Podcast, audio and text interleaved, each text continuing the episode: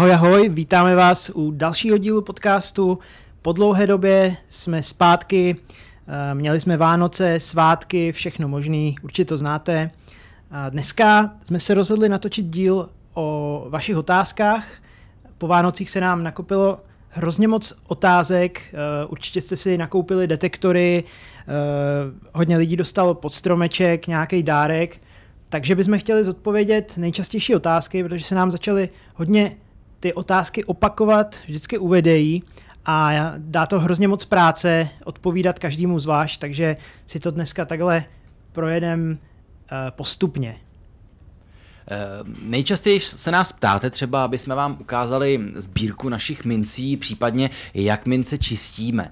A my už jsme se ale čištění věnovali, já nevím, v nějakém třetím díle těch našich podcastů a tak se tomu možná pověnujeme teďka znova, nebo třeba ve zkratce, nebo to možná pojmem trošku jinak. Taky jsme přes ty Vánoce nazbírali nějaké nové zkušenosti, něco jsme si načetli, eh, něco jsme se rozvěděli od kamarádů, eh, takže Karpatian vám poví, jak, jak čistíš stříbro.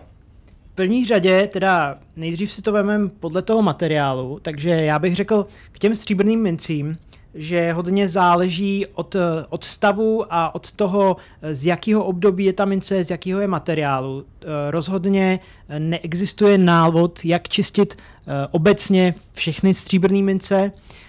Já preferuji nejvíc mechanické čištění, to znamená, že nerad používám nějakou chemii, dokud to vlastně nemusím použít. Většinou tu minci na několik dní namočím do, do destilky, eh, do nahřáté destilky samozřejmě, a aby se, to, aby se prostě ta krusta nebo ty nějaké nečistoty, oxidace trošku zjemnily, povolily. No a pak vlastně začnu s tím čištěním eh, postupně párátkem a uh, vatovou tyčinkou, na začátku jenom tou vatovou tyčinkou, uh, zkusím teda, jestli to nejde vyčistit i bez nějakého tlaku. A minci mám většinou položenou na nějakém kousíčku uh, mokré, mokrého hadru nebo něčeho měkkého, aby vlastně ta mince z druhé strany tím tlakem se nějak jako neobrousila, nepoškodila rozhodně to nečistěte nějak na drsném povrchu nebo uh, zkuste netlačit nějak prstama na tu minci, ale položte si na nějaký měkký povrch, nějaký ideálně mokrý povrch a tou vatovou tyčinkou prostě projíždíte uh, povrchem mince pomalu, jemně, netlačíte, No a podle toho, jestli se to vlastně nějak povoluje, nebo jestli vidíte nějaký, nějakou změnu v tom povrchu, tak eh, buď pokračujete, nebo přistoupíte zase k namáčení a pak můžete zkusit, pokud nejde nějaká část té krusty povolit, tak můžete zkusit uh, tupou hranou párátka nebo nějakého malého dřívka, ale znovu tak, abyste netlačili přímo do mince kolmým směrem, ale prostě tou tupou hranou. Takže postupně takhle sundáváte tu krustu, pokud je mince vlastně bez krusty, tak tam moc není co řešit, to je většinou prostě jenom uh, namáčení a jemným kartáčkem vlastně sundáváte tu nečistotu, no a takhle prostě postupně postupujete. To vypadá ale jako dost dlouhý proces, to asi není moc pro netrpělivý lidi. Samozřejmě takové efektivní čištění dlouho, uh, dlouho trvá, nebo uh, jestli ta mince má nějakou krustu, tak to prostě bude trvat. No. To nejde moc uh, uspěchat, protože prostě když s tím budete pospíchat, tak tu minci poškodíte. To nemá smysl. Uh, najít minci, která čekala 500 let někde ve hlíně a pak ji poškodit tím, že jste netrpěliví, tak to radši prostě dejte někomu tu minci vyčistit, nějakému odborníkovi, nebo jestli znáte někoho, nebo archeologovi, jo, nebo numizmatik, nějaký numizmatik by mohl vědět, jak tu minci čistit a pak, pak jsou samozřejmě sběratelský fóra jako sběratel.com nebo lovec pokladů a další weby, kde vám taky poradí, jak to čistit. Mm, většinou se, jsem, jsem se setkal s tím, že na Facebooku jsou ty rady docela k ničemu, tam vám ty lidi odpovídají podle toho, co někde četli, mm, taky na internetu, jo, takový ty... Nebo podle toho, jakou mají náladu. No, je, nebo nějaký prostě uh, rady starý mámy a podobně, hoďte to do octu všechno, to, to asi ne. Uh, s tím stříbrem pak samozřejmě, pokud nechce ta krusta povolit, i když jsou tam nějaké zelené měděné oxidace, tak je možnost použít chemické čištění, ke kterému se ještě dostaneme. Zatím řeknu tolik, že používám někdy chelaton 3, což je sůl kyseliny, která rozpouští ty oxidace, ale zase musíte opatrně uh, vyndávat často, oplachovat, zkoušet, jestli už to povolilo, uh, protože když tam tu minci necháte zbytečně dlouho, tak vám to vlastně vyžere měď, vyžere vám to do té mince nějaký, nějaký pory a zase to zničí povrch té mince. Jasně, no, já tyhle ty agresivní metody používám v případě, že tu minci mám nějakým způsobem mechanicky očištěnou a ještě tam mám třeba nějaký flíčky, tak prostě lokálně můžeme aplikovat právě nějakou chemii, anebo to na tu, do, do, do té chemie prostě na chviličku dát, ale člověk si to fakt musí hlídat, aby zbytečně se mu ta mince už vlastně nevratně nepoškodila. No a napadlo mě taky, že tu minci bychom mohli dát na vyčištění prostě nějakému kamarádovi hledačovi, který to čištění prostě baví. Že? Ty si taky svým kamarádům občas um, čistil mince, nebo náš kam- kamarád teďka nám zase čistí měděný mince, protože se teďka to učí, tak jsme mu dali nějaký naše starší kousky a e, u těch měďáků mě vlastně naučil to, že, jo, že je dobrý prostě normálně e, tu minci umejt, e, ale důležitá věc, jo, teplou vodou s mejdlem. Já jsem často ty mince drhnul studenou vodou bez mejdla, ale je to opravdu důležitý, protože i vy špinavý ruce si dobře umejete teplou vodou s mejdlem, takže opravdu napřed opláchnout teda tu minci teplou vodou s mejdlem, nějaký ty, tu hlínu, která tam je zatvrdlá, nebo i nějaký oxidy, zkusit zase odstranit těma párátkama, a e, pokud e, to něco nepustí, tak zkusit třeba e, něco hrubšího, třeba měděný kartáček. Ale včera jsem si třeba, když jsem čistil hodně měďáků, osvědčil věc, že tím měděným kartáčkem je dobrý čistit tu minci, když je právě suchá. Jo? A ten měděný kartáček ideálně by neměl být mastný, protože ono se to všechno začne nabalovat a neočistí se to dobře. A ve finále, pokud byste té minci chtěli dát nějakou patinu, ale doporučuji to opravdu mm, dělat u mincí, které jsou horší kvality. Jo? Pokud se vám eh, ten měďák dochoval nějakým způsobem hezky, tak bych tyhle ty ex- experimenty určitě neskoušel. Pokud chcete ošklivějšímu měďáku teda dát nějakou patinu, zkuste ho prostě na plotínce jenom trošku znahřát eh, nebo na nějaký pánvičce a on se začne velice zahřívat, protože tam to nebude v žádné vodě, bude to přímo na té pánvičce nebo přímo na té plotínce a začne v podstatě na tom vzduchu trochu oxidovat. Ale on vám tak, on nebude oxidovat tak, že to bude měděnka zelená, ale že to bude takový jako do černá, do hnědá, někdy i do duhova a vy si případně ještě gumou nebo nějakým nějakou třeba houbičkou můžete tu patinu na těch detailech ještě doladit. Já bych se tě zeptal, uh, ještě často se to ptají lidi i na Instagramu, proč některé ty měděné mince v nálezovém stavu uh, vypadají úplně jinak jako další. Proč mají některé uh, jakoby úplně vyhlazenou nebo zničenou ražbu a některé naopak prostě mají takovou tu plasticitu a vystupuje ta ražba a ten text z té mince. Rozumím, co si tím chtěl říct. Mně to právě došlo až před nějakou dobou. Já jsem si vždycky myslel, že když ty mince, eh, jim tam chybí ty detaily, že to je prostě totálně vyžraný tou korozí. Ale to není pravda. Já jsem nedávno na Facebooku viděl uh, nějakou půdovku, uh, nevím, byl to tuším nějaký šestikrejcar uh, Josefa a ten byl vlastně úplně v perfektním stavu, vlastně vůbec na sobě neměl žádnou korozi, ale byl hrozně ohlazený. A mně došlo, že některé ty mince už v té době, kdy se ztratily, byly velice ohlazený právě oběhem. Tím, jak ty mince byly z mědi a byly třeba i často z, nějakého, eh, z nějaký horší slitiny, právě v těch krizových dobách, po těch, um, po těch uh, válkách s Napoleonem, tak Ehm, byly ty mince vlastně často, nebyly ze stříbra tolik, ale třeba už i ty, znám 15 krejcary, 30 krejcary, to všechno bylo z mědi a ta měď byla to zřejmě velice měkká a tím oběhem ztratili, ztratili ty mince právě všechny ty detaily. Čili to, že my tu mince najdeme bez detailů, neznamená to, že jsme našli jako velice skorodovanou minci a je to chyba té země, toho umístění v půdě, ale je to právě už um, jakoby poškození, který nastalo v době používání té mince, jo? takže vy se vůbec nemusíte nějak, nemusíte mít špatný pocit, že jste našli špatnou minci, ale vy jste našli minci v původním stavu.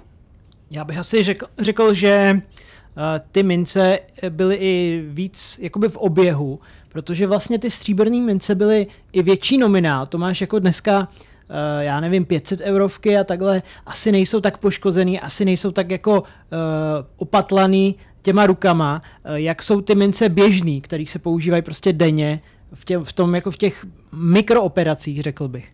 No, to je pravda, všechny ty mincičky, půlkrejcárky, krejcárky, tříkrejcárky, to jsou min, to je, to, ty malý nominály, během toho dne přijdou třeba klidně i na tisíce různých rukou, jo, kdežto prostě s velkýma, s velkýma částkama, s velkýma mincema vy denně tolik do styku nepřijdete, jo, prostě tehdy za ten krejcar uh, si někdo koupil rohlík, uh, ten pekař si za to koupil něco jiného nebo někomu vrátil na tří krejcar a takhle se to mezi těma lidma vlastně strašně protočilo. A teď si vemte, že ta mince třeba takhle obíhala 8 let, 10 let a pak ji někdo vlastně vysypal na to pole.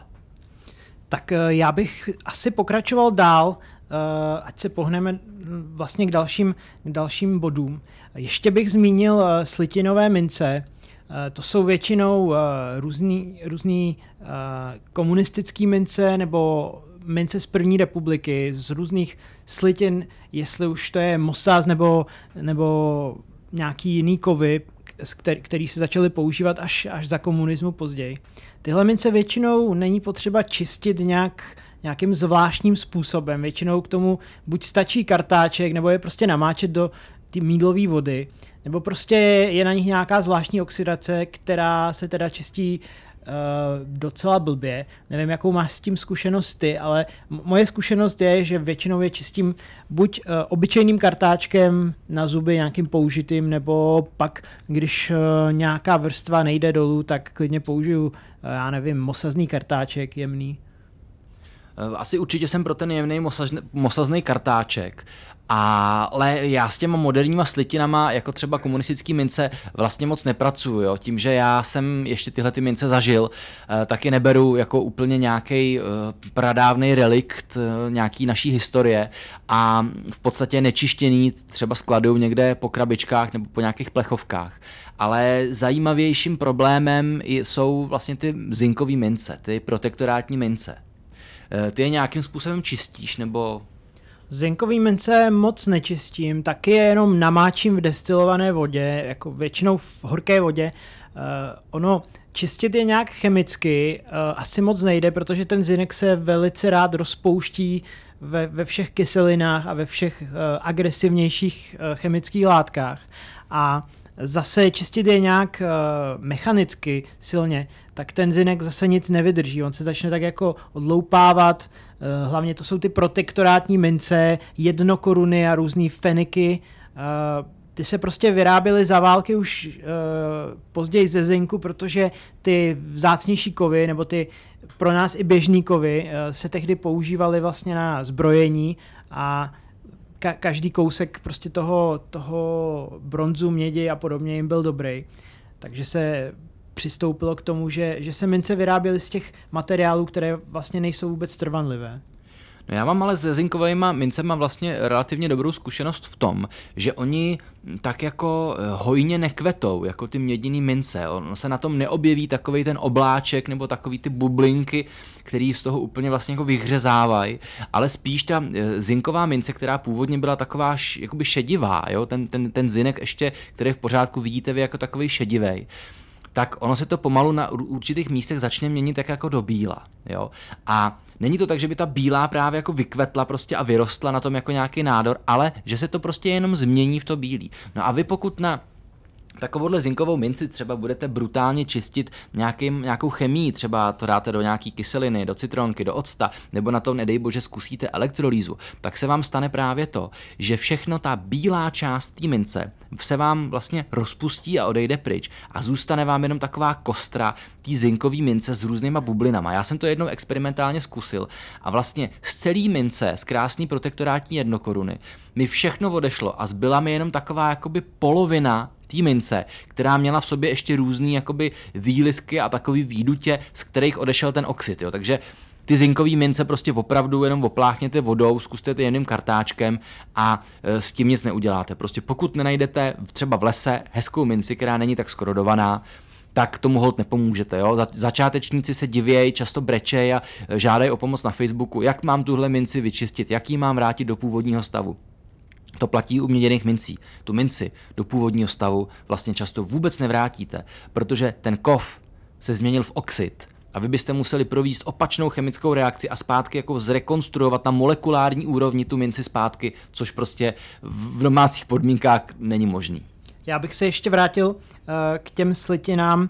Jedna speciální slitina bronz a bronzové mince, to, to je taky jako zajímavá kategorie. Teď samozřejmě nemluvím o, o antických mincích, ale o mincích, uh, jako jsou dvouhelery, jednohelery, kde eh, vlastně ty mince se čistí hodně příjemně.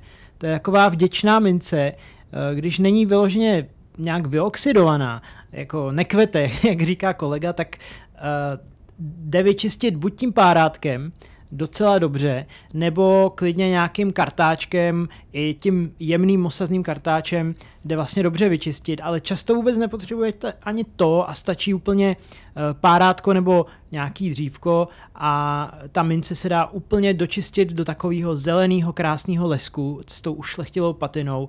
Vypadá skutečně skvěle. I když prostě tu minci vyfotíte nějakým makrosnímkem, tak uh, je to skutečně krásná mince, i když to vlastně není žádná jako vzácná, cenná. Přesně tak, přesně tyhle ty kousky, eh, krásný zelený mince s ušlechtilou patinou, ale mám i minci dvouheler, která nemá tu zelenou patinu a je taková karamelová, tak ty budu ukazovat ve svém videu, vlastně to teďka už video je, který vyšlo ve středu.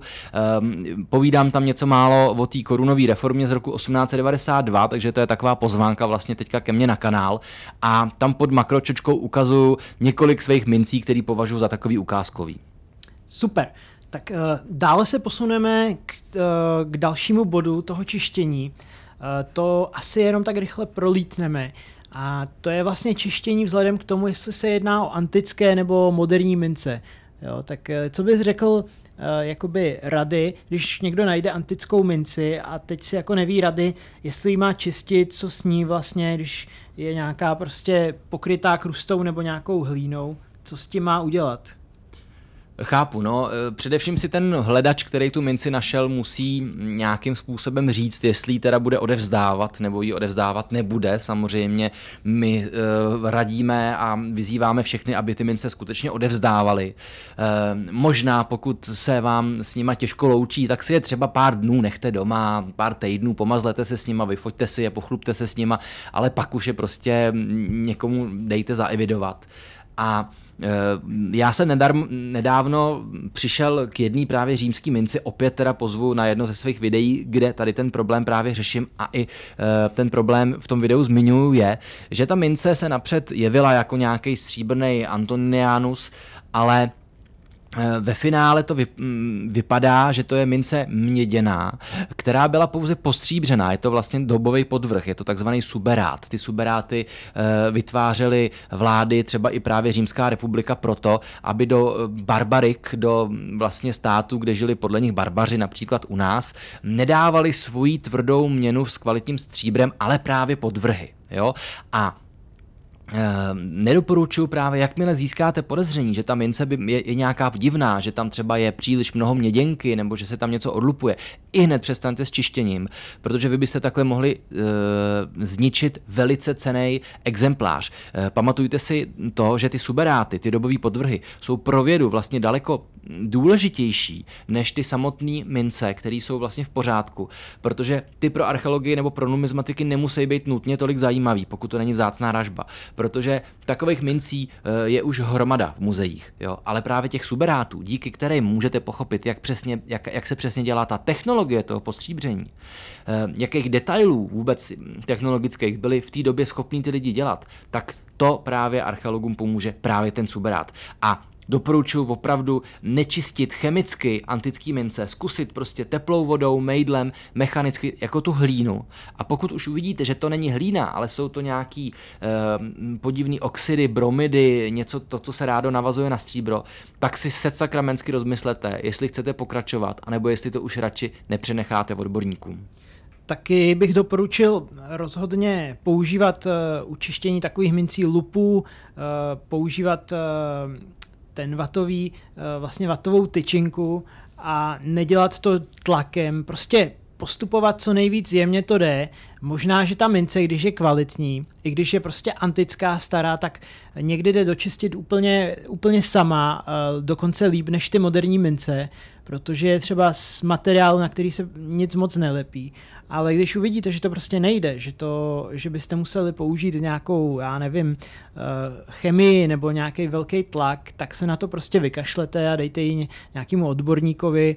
Ono někdy se stává, že ta mince je prostě není tolik zajímavá pro, pro ty odborníky a dokonce vám ji vrátí. Jo. A když vám ji nevrátí, tak prostě jste tu minci našli, tak se jste, jste ji měli doma. No a stejně, co byste dělal s takovou mincí, uh, když je prostě nedočištěná, když se nedá pořádně ani určit, uh, taková mince vám je tak, taky k ničemu, nebo kdybyste ji zničili. Takže pořád je lepší, uh, když si nevíte rady, dát ji nějakému odborníkovi a takhle prostě uh, budete mít jistotu, že, že jste nezničili tu minci, že, že vlastně ta informace o tom, uh, co to je za minci, jak byla vyrobena, kde se prostě našla, že nebude ta informace zničená, takže vy budete vlastně z obliga a když budete mít štěstí, anebo prostě to nebude nějaká uh, velice zajímavá mince pro, pro toho odborníka, tak vám ji možná i vrátí. Nikdy nevíte.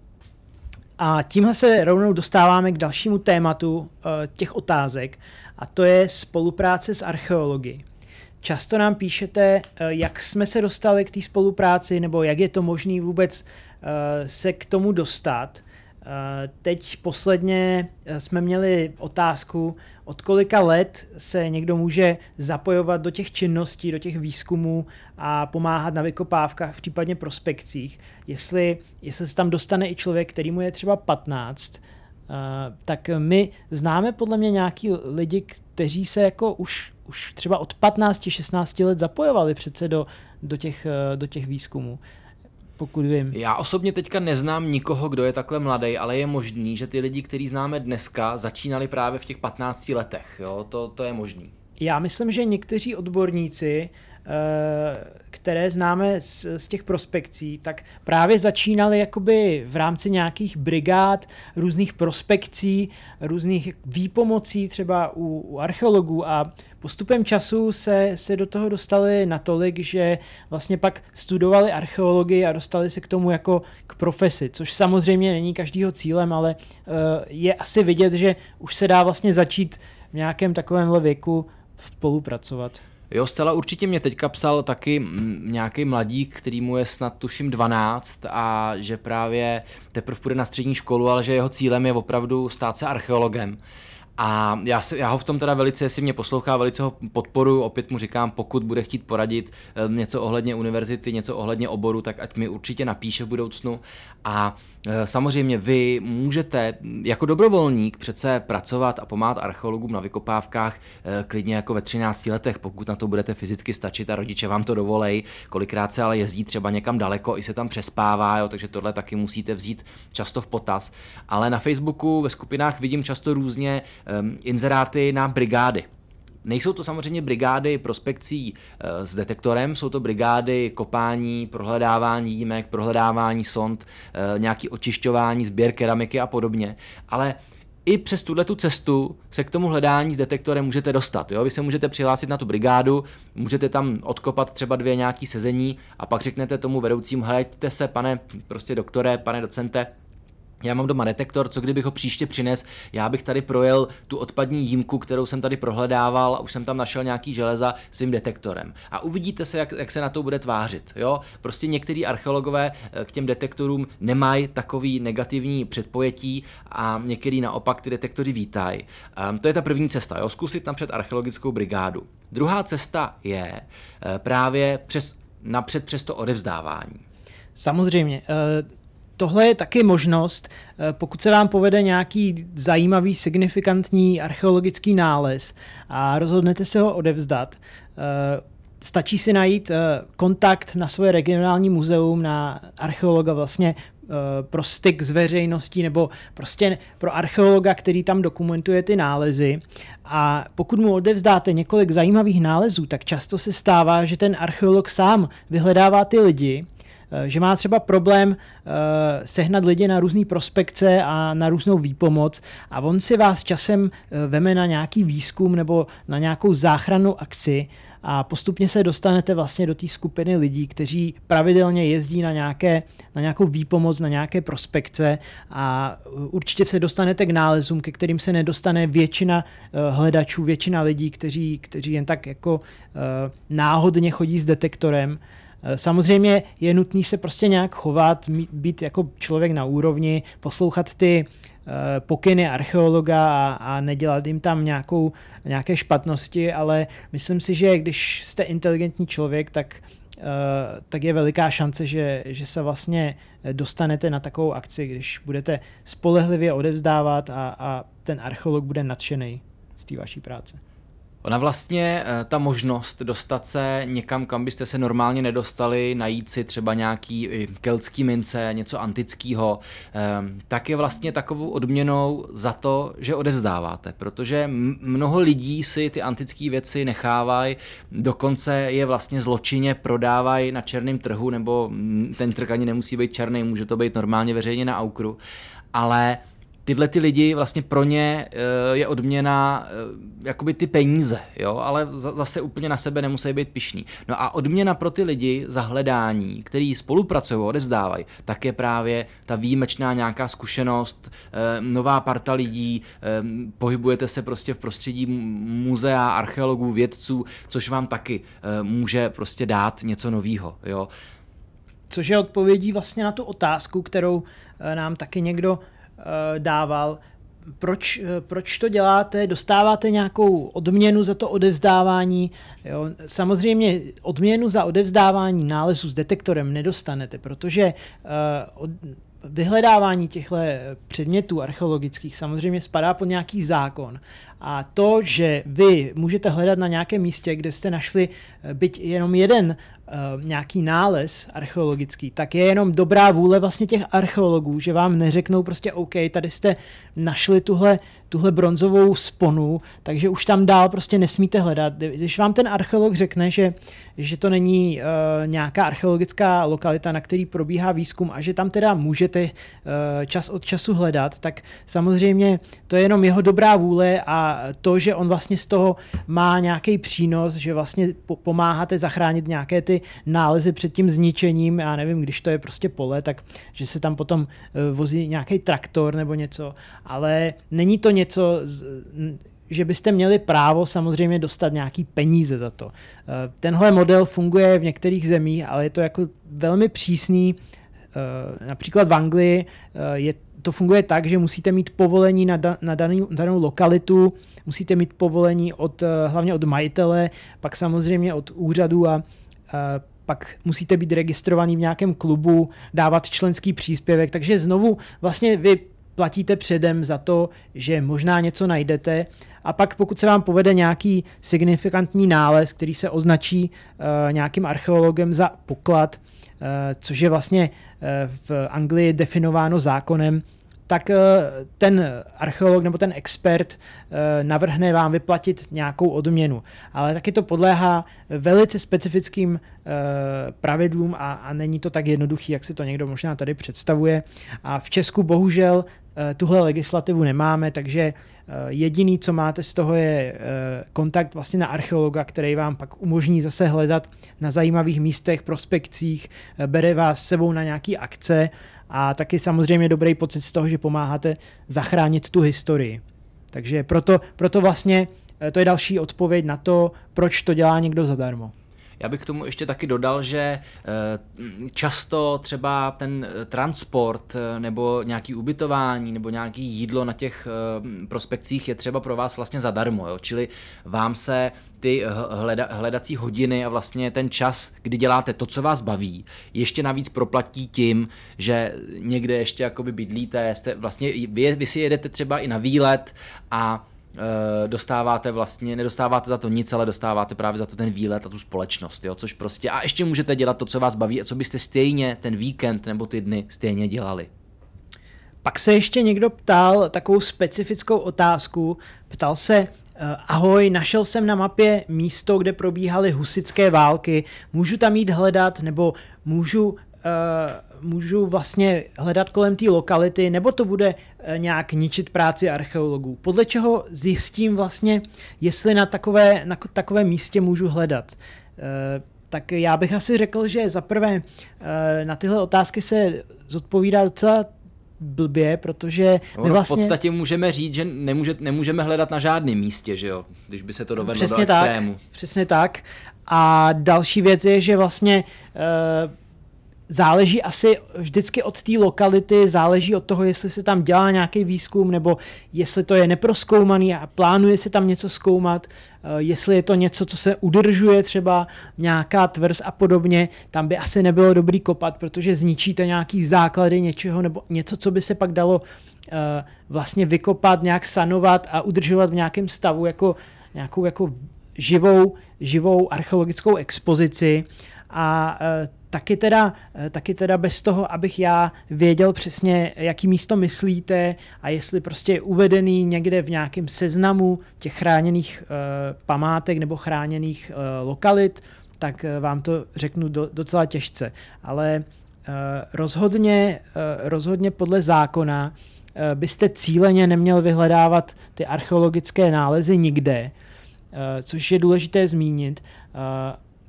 Kolega asi možná řekne k tomu víc, k té legislativě, jak, jak to je, ale uh, já jsem k tomu chtěl vlastně dodat jenom to, že uh, bych ty jako hledače, nebo já nevím, jak to nazvat, rozdělil do více takových úrovní. Pokud jste začátečníci, tak já bych uh, bejt váma, nebo jako nedovolil bych si rovnou jít na nějaký místo, o kterém vím, že je archeologická lokalita. Jo, pokud na mapách CZ vidíte, že prostě tam je u vás za vesnicí hradiště, tak bych tam asi rovnou nelez. Spíš bych se naučil pracovat s těma předmětama a vůbec to hledání na nějakém normálním poli. A až potom, co bych získal kontakt na nějakého archeologa a posunul bych se vlastně do té druhé úrovně toho hledače, to je spolupracujícího hledače, tak bych po nějaký předchozí domluvě s tím archeologem si vlastně na to hradiště, pokud je e, vlastně rozoraný a oráse, do lesa pro boha, ne, nebo na louku, ale pokud je, pokud je ta zem, zemina v pohybu, tak si myslím, že ten archeolog by vám mohl dovolit uh, prostě tam chodit a ty věci mu nosit. Samozřejmě po přesném zaměření telefonem, jo, GPS, Uh, ale to je opravdu až jako na té na tý další úrovni. Jo? Na té první úrovni začátečnický je důležitý si prostě to nachodit, napípat, naposlouchat si ten detektor a uh, pokoušet se nějakým způsobem, ale ne za každou cenu zapsat a spojit s tím archeologem.